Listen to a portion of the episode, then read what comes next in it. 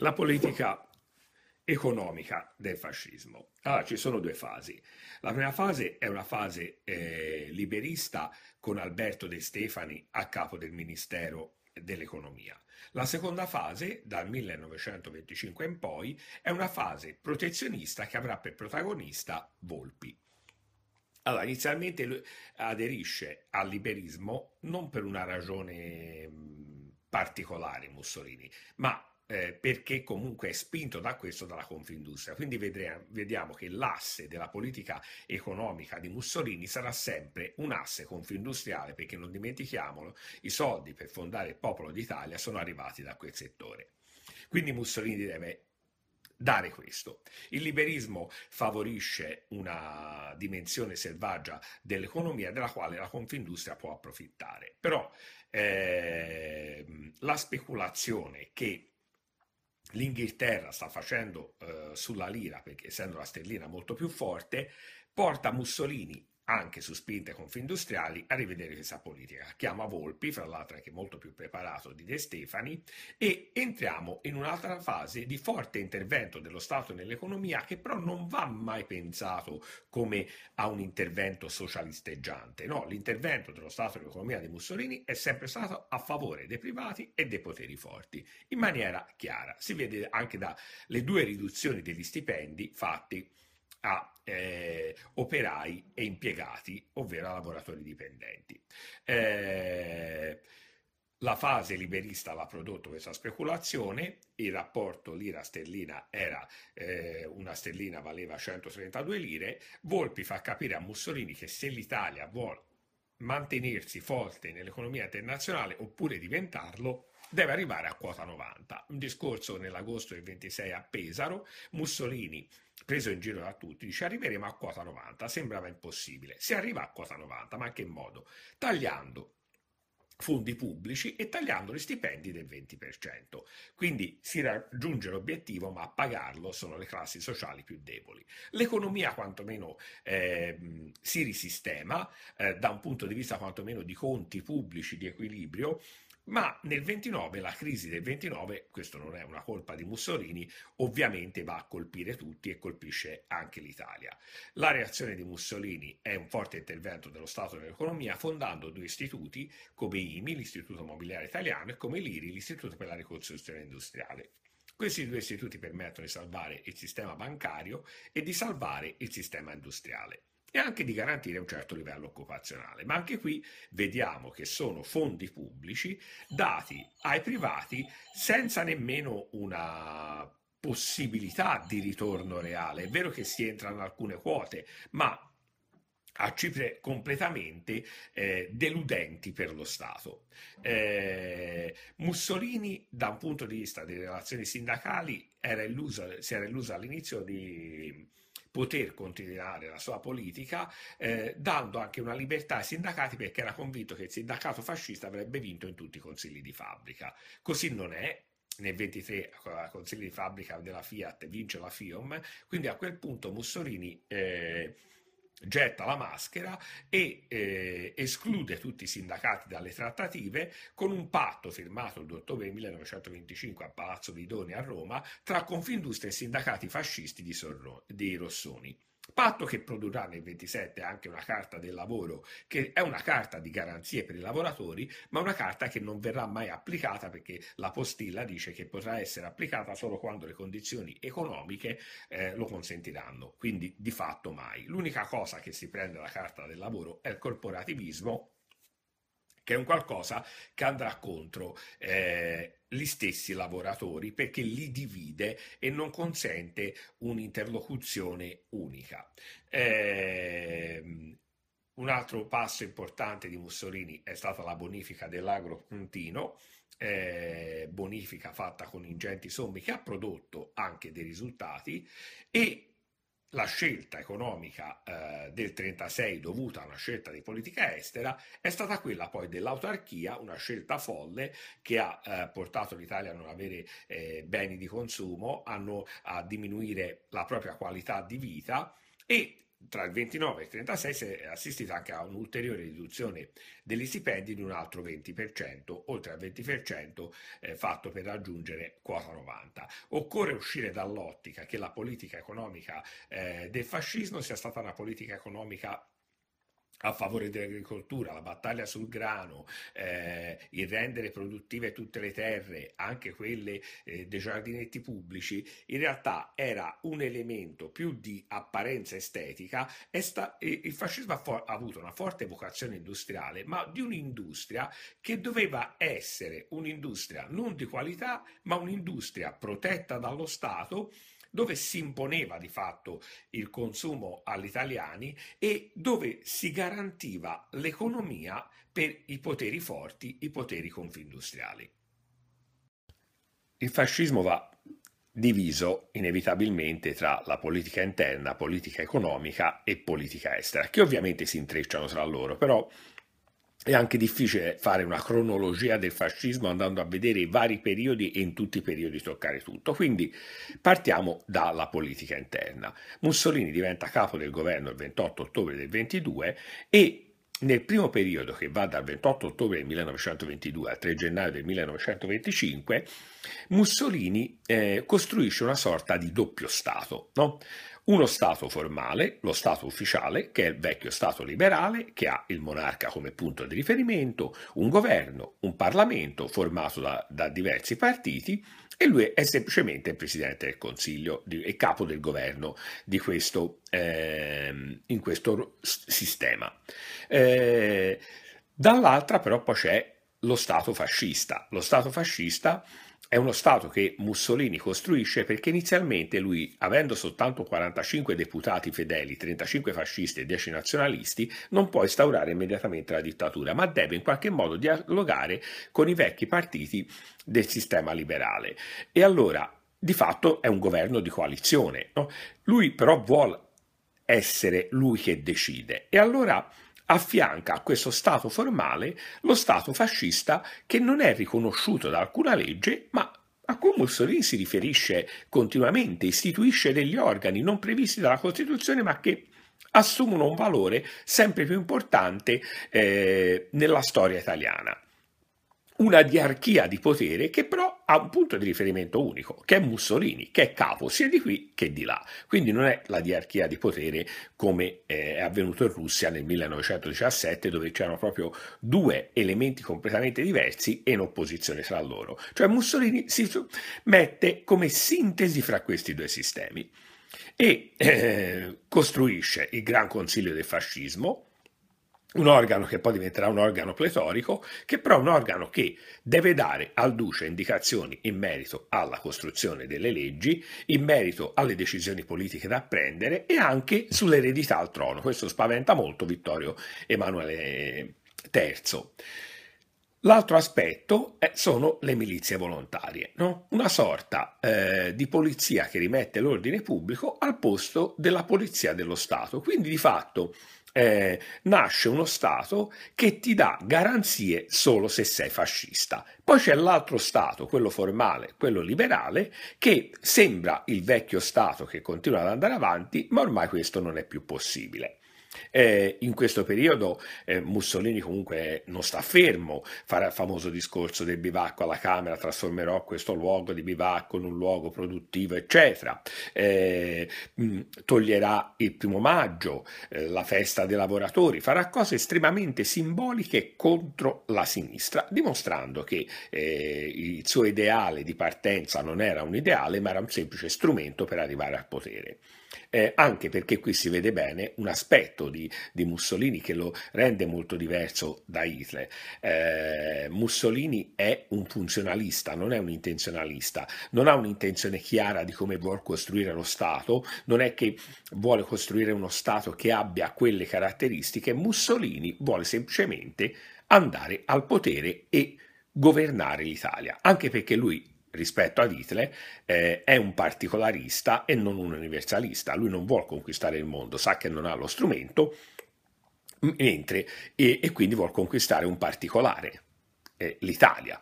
Però è anche vero una cosa che Mussolini non è un elemento può da, da quale si può dedurre un riduzionismo rispetto a dramma hitleriano. No, anzi, Mussolini eh, è forse peggiore di Hitler da questo punto di vista, perché è l'arché di un sistema. Prima di Mussolini non esistevano sistemi fascisti, è lui che individua una debolezza nel popolo dicendo che il popolo è incredibilmente disposto a credere a tutto. Eh, lui anticipa Salazar, anticipa Hitler, anticipa Franco, anticipa le dittature di destra, no? Quindi Mussolini è l'arché di un dramma novecentesco, che poi Hitler abbia avuto strumenti maggiori, eh, ferocia maggiore, questo è un altro aspetto, ma Mussolini sicuramente ha una responsabilità storica gravissima, forse la più grave di tutto il Novecento.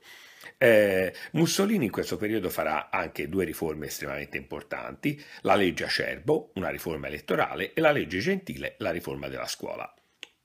La legge Acerbo è eh, una legge che riprende la vecchia legge Nitti, mantiene quel sistema, ma mette il tanto diffuso nel pensiero italiano premio di maggioranza, un premio di maggioranza fuori da ogni logica, due terzi del Parlamento. Due terzi del Parlamento alla lista che arriva prima, questa è la prima condizione, seconda condizione deve avere almeno il 25% dei voti.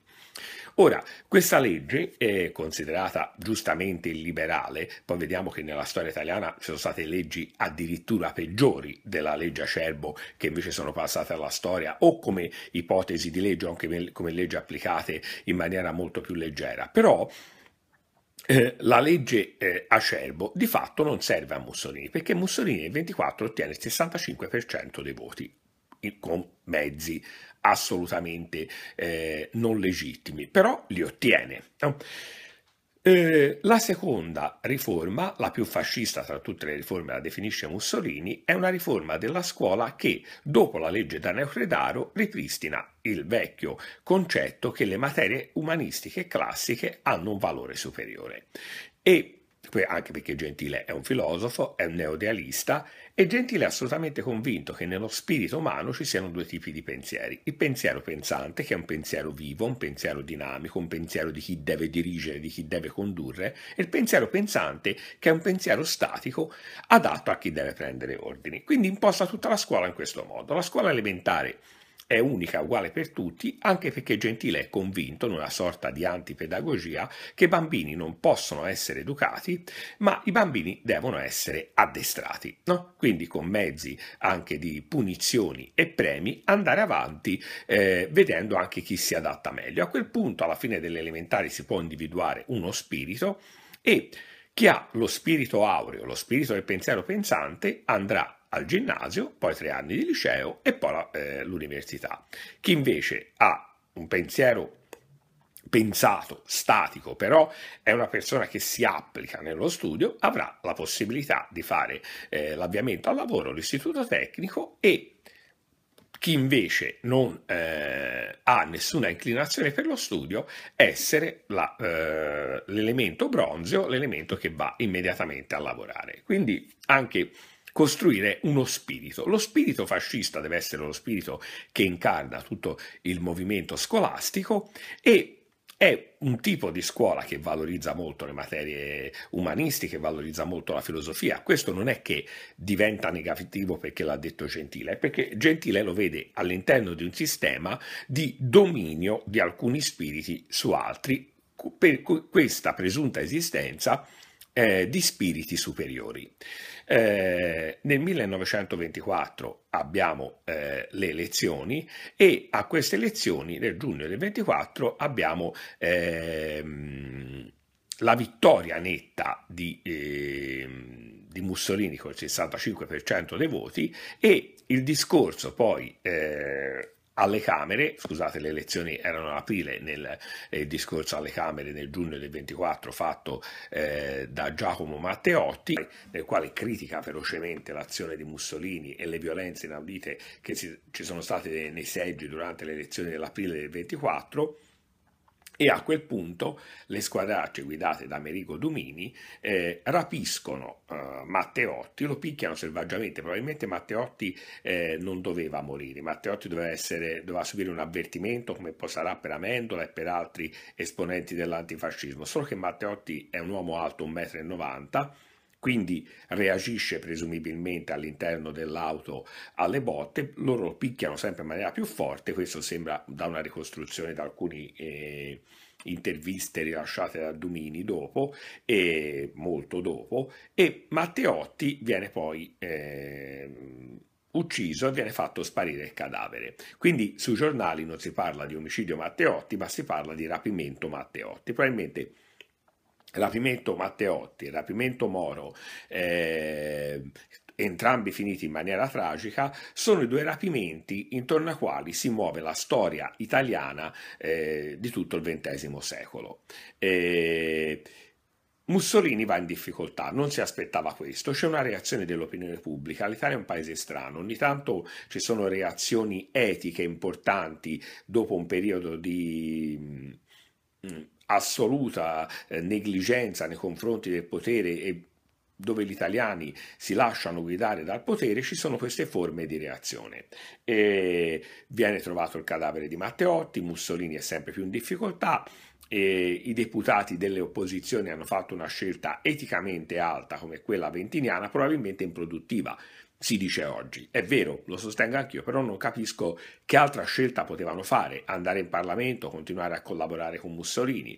Mussolini lascia stemperare eh, la situazione e poi il 3 gennaio del 1925 si presenta alle Camere prendendo, prendendosi la responsabilità di tutto quello che è successo in Italia dall'ottobre 22 al 3 gennaio del 25. Non fa un riferimento chiaro all'omicidio Matteotti, ma di fatto anche questo, dicendo che la storia valuterà positivamente questo periodo. Per lui non è stato così. A quel punto si entra in una chiara dittatura, però una dittatura dove manca una legislazione di riferimento. E Mussolini aspetta un momento, un comizio fatto eh, a Bologna nel quale eh, un sedicenne grida contro il duce, passerà alla storia Anteo Zamboni come uno che ha tentato di uccidere il duce, in realtà protestava e basta. Eh, a quel punto eh, sui giornali si sostiene che il clima non è più sostenibile e che ci vogliono delle leggi eccezionali. Questo è un, qualcosa su cui bisogna stare molto attenti. In Italia capita spesso che di fronte a una situazione presunta di tentato attentato, eh, di violenza, si faccia ricadere la colpa sull'antisistema per rafforzare ancora di più il sistema. Eh, vengono fatte le leggi fascistissime scritte da eh, Rocco, un nazionalista, e Federzoni, un monarchico, anche re vuol mettere eh, qualcuno di fiducia, e eh, queste leggi fascistissime prevedono l'esistenza di un partito unico e prevedono il confino di polizia per tutti i sospettati di dissidenza politica, quindi una dittatura chiara e eh, senza ombra di dubbio. Mussolini vuole mettere mano anche alla Carta Costituzionale, lo Statuto Albertino, per questo eh, convoca dei Soloni che dovrebbero eh, rivedere questo, ma in realtà mh, non accade niente, nel 28 questi Soloni producono soltanto una legge elettorale che è una legge elettorale fantoccio, cioè in pratica il Gran Consiglio del Fascismo indica 400 nomi e gli italiani devono dire sì o no. E il Gran Consiglio del Fascismo a quel punto diventa costituzionale, ma ormai non ha più alcun valore, se non poi un valore che andrà contro Mussolini come vedremo nel 1943, perché ormai lo Stato è tutto in mano a Mussolini e eh, è lui che detta i tempi. Mussolini ha un sogno di essere anche lui il protagonista, lui che nasce come anticlericale, qui si dimostra veramente tutto il funzionalismo di Mussolini, essere colui che mette fine ai dissidi con la Chiesa Cattolica. Eh, nel 23 per questo ha salvato il Banco di Roma eh, con le, eh, i soldi degli italiani e eh, dal 25 iniziano delle trattative per fare dei patti di reciproco riconoscimento. Si arriverà al 29 ai patti lateranensi, nei quali in pratica lo Stato eh, non ottiene nulla e la Chiesa tutto, ovvero la Chiesa eh, ottiene eh, le guarentigie eh, che aveva rifiutato, ottiene risarcimenti eh, extraterritorialità eh, dei luoghi vaticani e la religione cattolica diventa religione di Stato.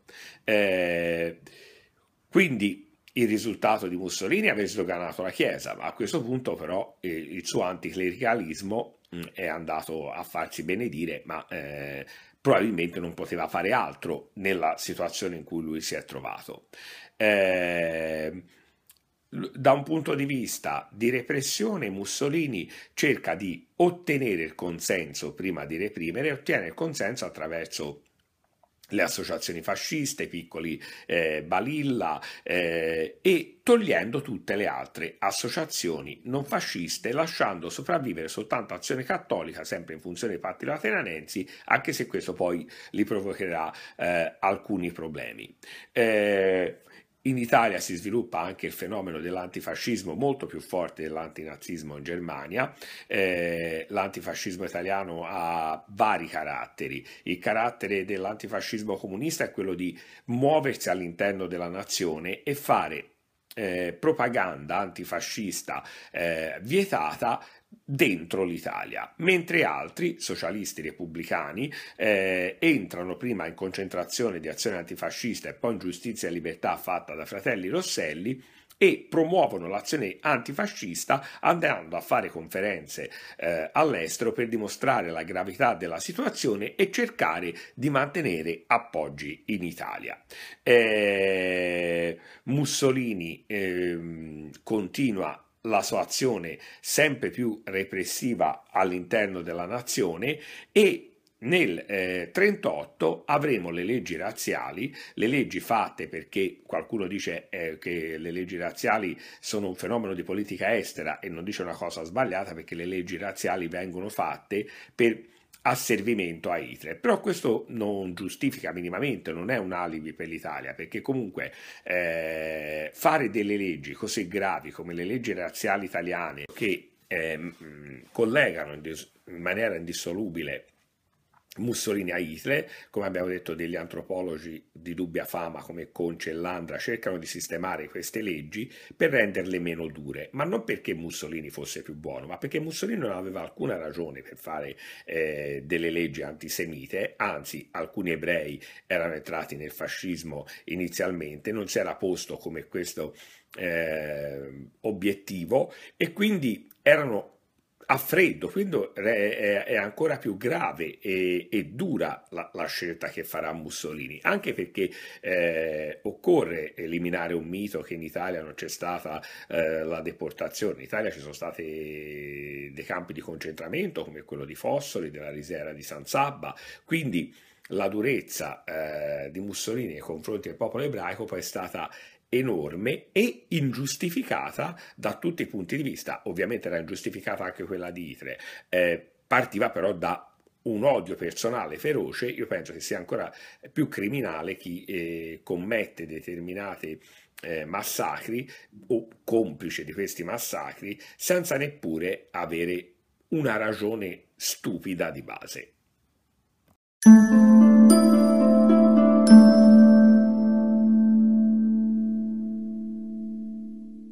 Qualche storico dice dopo il biennio rosso abbiamo il biennio nero, ovvero i due anni che portano al potere Mussolini. Il movimento dei fasci, l'abbiamo già detto, ripetiamolo, nasce il 23 marzo del 1919 a Piazza San Sepolcro a Milano. Mussolini, come vi ho detto l'altra volta, ha una grande capacità di creare il consenso da tutte le parti, eh, dice una cosa, poi la smentisce, ne dice un'altra, tanto lui parte dal presupposto, l'abbiamo già detto, che il popolo è incredibilmente disposto a credere a tutto. Quindi guarda con simpatia ai reduci, guarda con simpatia agli industriali, guarda con simpatia agli operai, si professa un uomo d'ordine quando parla con gli ambienti militari di destra, si professa un uomo rivoluzionario quando parla con gli ambienti del sindacalismo rivoluzionario che ha andato tutto dalla sua parte. Ah, non abbiamo detto una cosa. La, la carta del Carnaro è stata scritta anche da De Ambris, sindacalista, socialista rivoluzionario, per quello che mi dicevi D'Annunzio D'Annunzio, de- destra e sinistra si confondono in questo periodo. No? Eh, Mussolini, eh, che poi vedremo uomo di destra, quindi confonde molto bene le acque e Mussolini eh, riuscirà a spaventare il sistema italiano con le violenze che non sono ancora micro colpi di Stato. Le violenze sono tutta una serie di violenze che le squadracce di Mussolini fanno, guidate da Amerigo Domini, eh, contro i socialisti, contro le case del popolo, viene incendiata la sede dell'Avanti, non dimentichiamo che Mussolini è stato direttore dell'Avanti. Mussolini si chiama Benito perché il padre gli ha dato il nome in onore di un, di un, rivoluzionario messicano, Benito Juarez, che si rivolta nella tomba pensando che è stato associato poi a Mussolini. Quindi Mussolini viene da quel mondo. Qual è l'azione di Mussolini? Io sono il vero socialista, questi che sono i socialisti finti, legati al sistema, li spazzo via. Finché Bonomi, chi me l'ha chiesto, eh, arriverà quando arriva al governo a fare un accordo tra le parti. Bonomi è stato messo al governo nel 21 al posto di Giolitti proprio perché si pensa che Bonomi, da ex socialista, possa è stato nel partito insieme a quelli che sono le vittime di Mussolini e insieme a Mussolini. Cercare un accordo. Si arriva a questo accordo, l'accordo è sospendere le violenze e un reciproco riconoscimento. Allora, quando si arriva a un accordo tra le parti, ve l'ho già detto, si riconoscono le parti. Quindi in pratica si legittima il fascismo. Dopo questo accordo, le violenze non finiranno aumenteranno. Camilla, mi hai chiesto te, no? Aumenteranno e arriveremo nell'agosto del 1922, già c'era stato un tentativo a febbraio, di prendere con la forza i consigli comunali. Fra il, 3, il 2 e 3 agosto del 22 e il 5 settembre del 22 anche le città più importanti vengono prese, consigli comunali, per noi è importante, viene preso quello eh, di Livorno, con i fascisti che scrivono al prefetto dicendo stiamo arrivando e il prefetto che manda via il sindaco. È saltato un sistema. Cioè, vi è chiaro? È come se io scrivo al prefetto di Livorno, manda via Nogarin perché non mi è piaciuto durante l'alluvione, domani vengo io a governare. Sì, ma chi ti ha eletto? Cioè, questi, eh, cioè, salta il sistema anche liberale, non soltanto democratico. La prassi parlamentare è saltata completamente, la prassi della legittimazione del sindaco o delle, del potere di governo di una città e ovviamente se lo faccio in una città lo potrei fare poi per l'intera nazione. Lo sciopero legalitario dell'agosto del 22 fallisce, a quel punto Mussolini si sente più forte. E Mussolini, cioè ora, organi- come vuole prendere il potere Mussolini? La presa del potere di Mussolini deve essere anche un atto simbolico. Intanto Mussolini ora cosa come possibilità di legittimazione l'accordo tra le parti e nel 21 no, il risultato dei blocchi nazionali. Perché Giolitti nel 1921 ha fatto i blocchi nazionali, ovvero la legge Nitti con la quale si era votato nel 19, legge proporzionale, nel 19 cosa va prodotto? I socialisti al 34%, i popolari in incremento, i liberali al 15%. Quindi c'è il grande rischio e del 19 non era ancora partito il biennio rosso.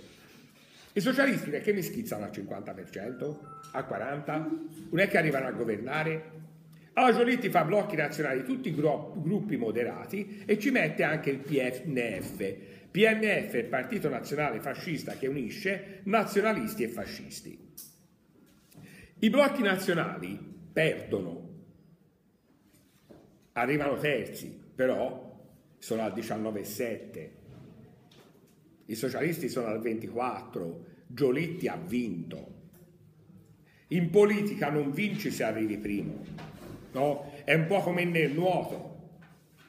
Nel nuoto voi vedete una gara e uno che è arrivato ottavo esulta e quello è arrivato primo no, perché quello che è arrivato prima è andato due secondi oltre il suo tempo, quindi non è soddisfatto. Quello che è arrivato ottavo ha fatto il personale, è contento. Ognuno si misura con un cronometro. In politica è la stessa cosa, cioè Non avevo, avevo il 3%, prendo il 30%, anche se ho perso, è un incremento enorme. Quindi i blocchi nazionali stanno riemergendo, sta riemergendo il potere moderato. Però Mussolini si ritrova 45 deputati che saranno la testa di ponte per la marcia su Roma, perché sono 35 fascisti e 10 nazionalisti, eletti nei blocchi nazionali. Chiaro? Quindi ora ha un potere parlamentare legittimato dal popolo, ha un potere di legittimazione dall'accordo tra le parti, ora però lui vuole arrivare al potere con l'atto teatrale, da uomo forte, anche perché forse non esiste altra modalità. Quindi, vista la debolezza del governo Facta, il 24 ottobre del 1922 Mussolini parla in piazza del plebiscito a Napoli e dice organizziamo una grande manifestazione che porti a Roma 300.000 fascisti che fanno una bella manifestazione, tutti in camicia nera, tutti che cantano, tutti baldanzosi, armati e pronti, e si va al governo e si, dal re e gli si dice questo governo è delegittimato dal popolo, il popolo vuole Mussolini, il popolo vuole il fascismo e fascismo sia. No? Piazza del plebiscito, si urla, cioè, addirittura cioè, Mussolini va studiato come fenomeno antropologico, perché se voi guardate un video di Mussolini, provate a vederlo, cioè, è un fumetto, italiani di terra, di mare, uno diceva, vabbè, è lui, però all'epoca questo fumetto, voi dovete tenere conto una cosa della meraviglia, la gente non era abituata a vedere le immagini e Mussolini è un grande attore si gira verso la camera, guarda, occhi spiritati, uh, azione forte, no? Eh, Mussolini coinvolge in questo modo. E voi pensate, dice, vabbè, coinvolge Marta perché Marta è una ragazza priva di cultura, è vero? No. Benedetto Croce esce dal suo studio a Napoli e lo saluta. Croce, che sarà uno dei più grandi antifascisti, uno dei padri costituenti di spirito hegeliano, dice ho visto a Napoli lo spirito del tempo attraversare la strada. Mussolini è lo spirito del tempo che serve all'Italia, allo storicismo italiano per il suo orgoglio nazionale. Hanno perso la testa tutti. Eh, dopo che lui annuncia, vengo a Roma per prendere il potere e nessuno fa niente, Facta si sveglia però. Dopo averlo dopo aver detto più volte la frase nutro fiducia, di cosa? Su chi? Perché cioè, è un personaggio che fa tenerezza Facta, poverino, l'hanno messo lì, non ci ha capito nulla. A un certo punto il generale Puglisi dell'esercito gli dice al capo del governo, guardate che se volete che io fermi questo gruppo di sbandati, ci si mette niente, però io devo chiamare l'esercito. Bisogna proclamare lo stato d'assedio. Facta dice, ah, chiede la proclamazione dello stato d'assedio a Vittorio Emanuele III, re Sciaboletta, e Vittorio Emanuele III dice ci penserò e poi dice no, lo stato d'assedio non lo chiedo, prendendosi una grande responsabilità. I fascisti arrivano a Roma il 28 ottobre, il quartier generale era Perugia e arrivano da quattro zone periferiche che sono anche lontane, eh? Foligno, che è in Umbria, Monterotondo, Santa Marinella e Tivoli, dalla periferia romana arrivano e sono guidati da quattro quadriumviri.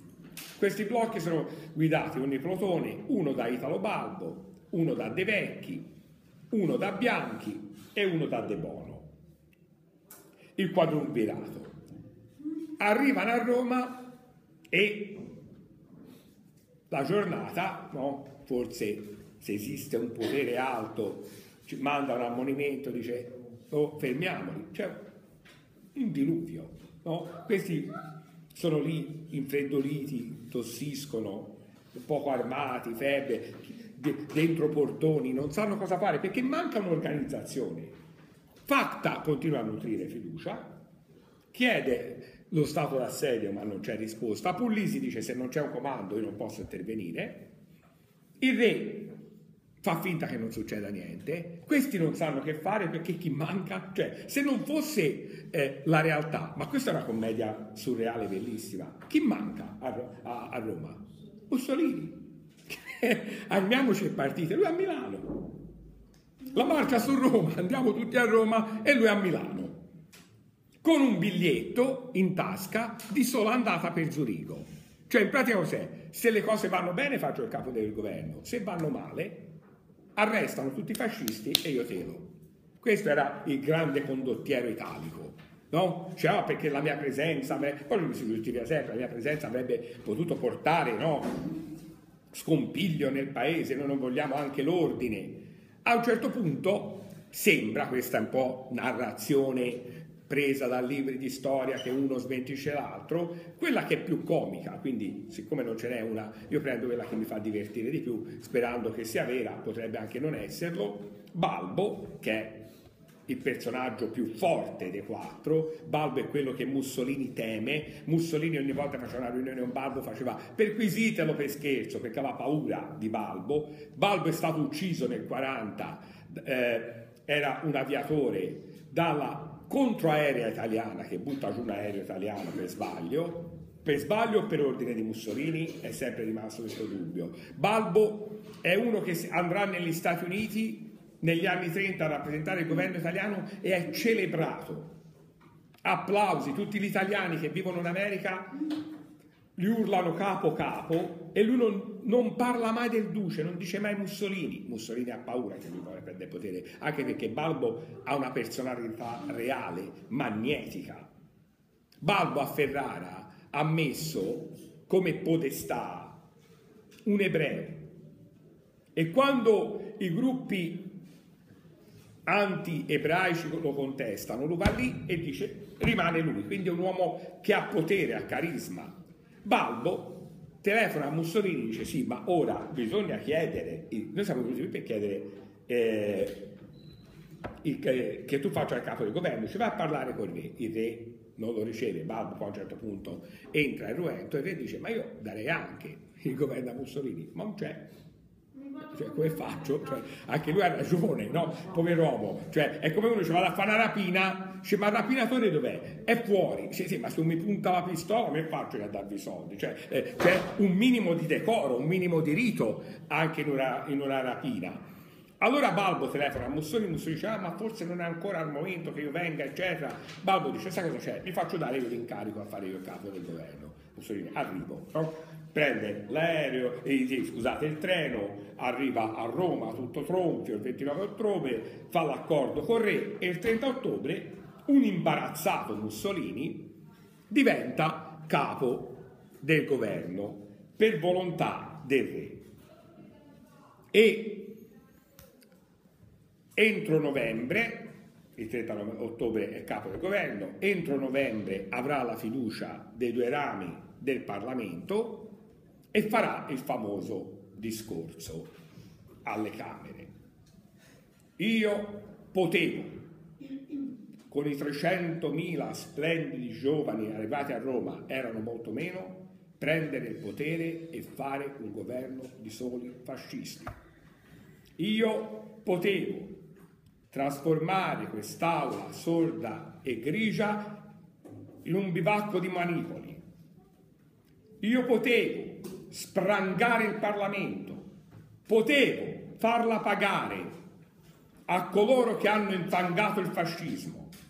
Ma questo governo, un governo vero, un governo non voluto da il sordo e grigio Parlamento, ma voluto veramente dalla spinta popolare, cioè quindi lui esalta il fatto dell'autoritarismo da subito. Potevo fare tutto questo, ma non l'ho fatto, almeno per il momento, non ho voluto, almeno per il momento come dire, ringraziate se ho fatto un governo di coalizione, perché nel governo non ci sono soltanto fascisti.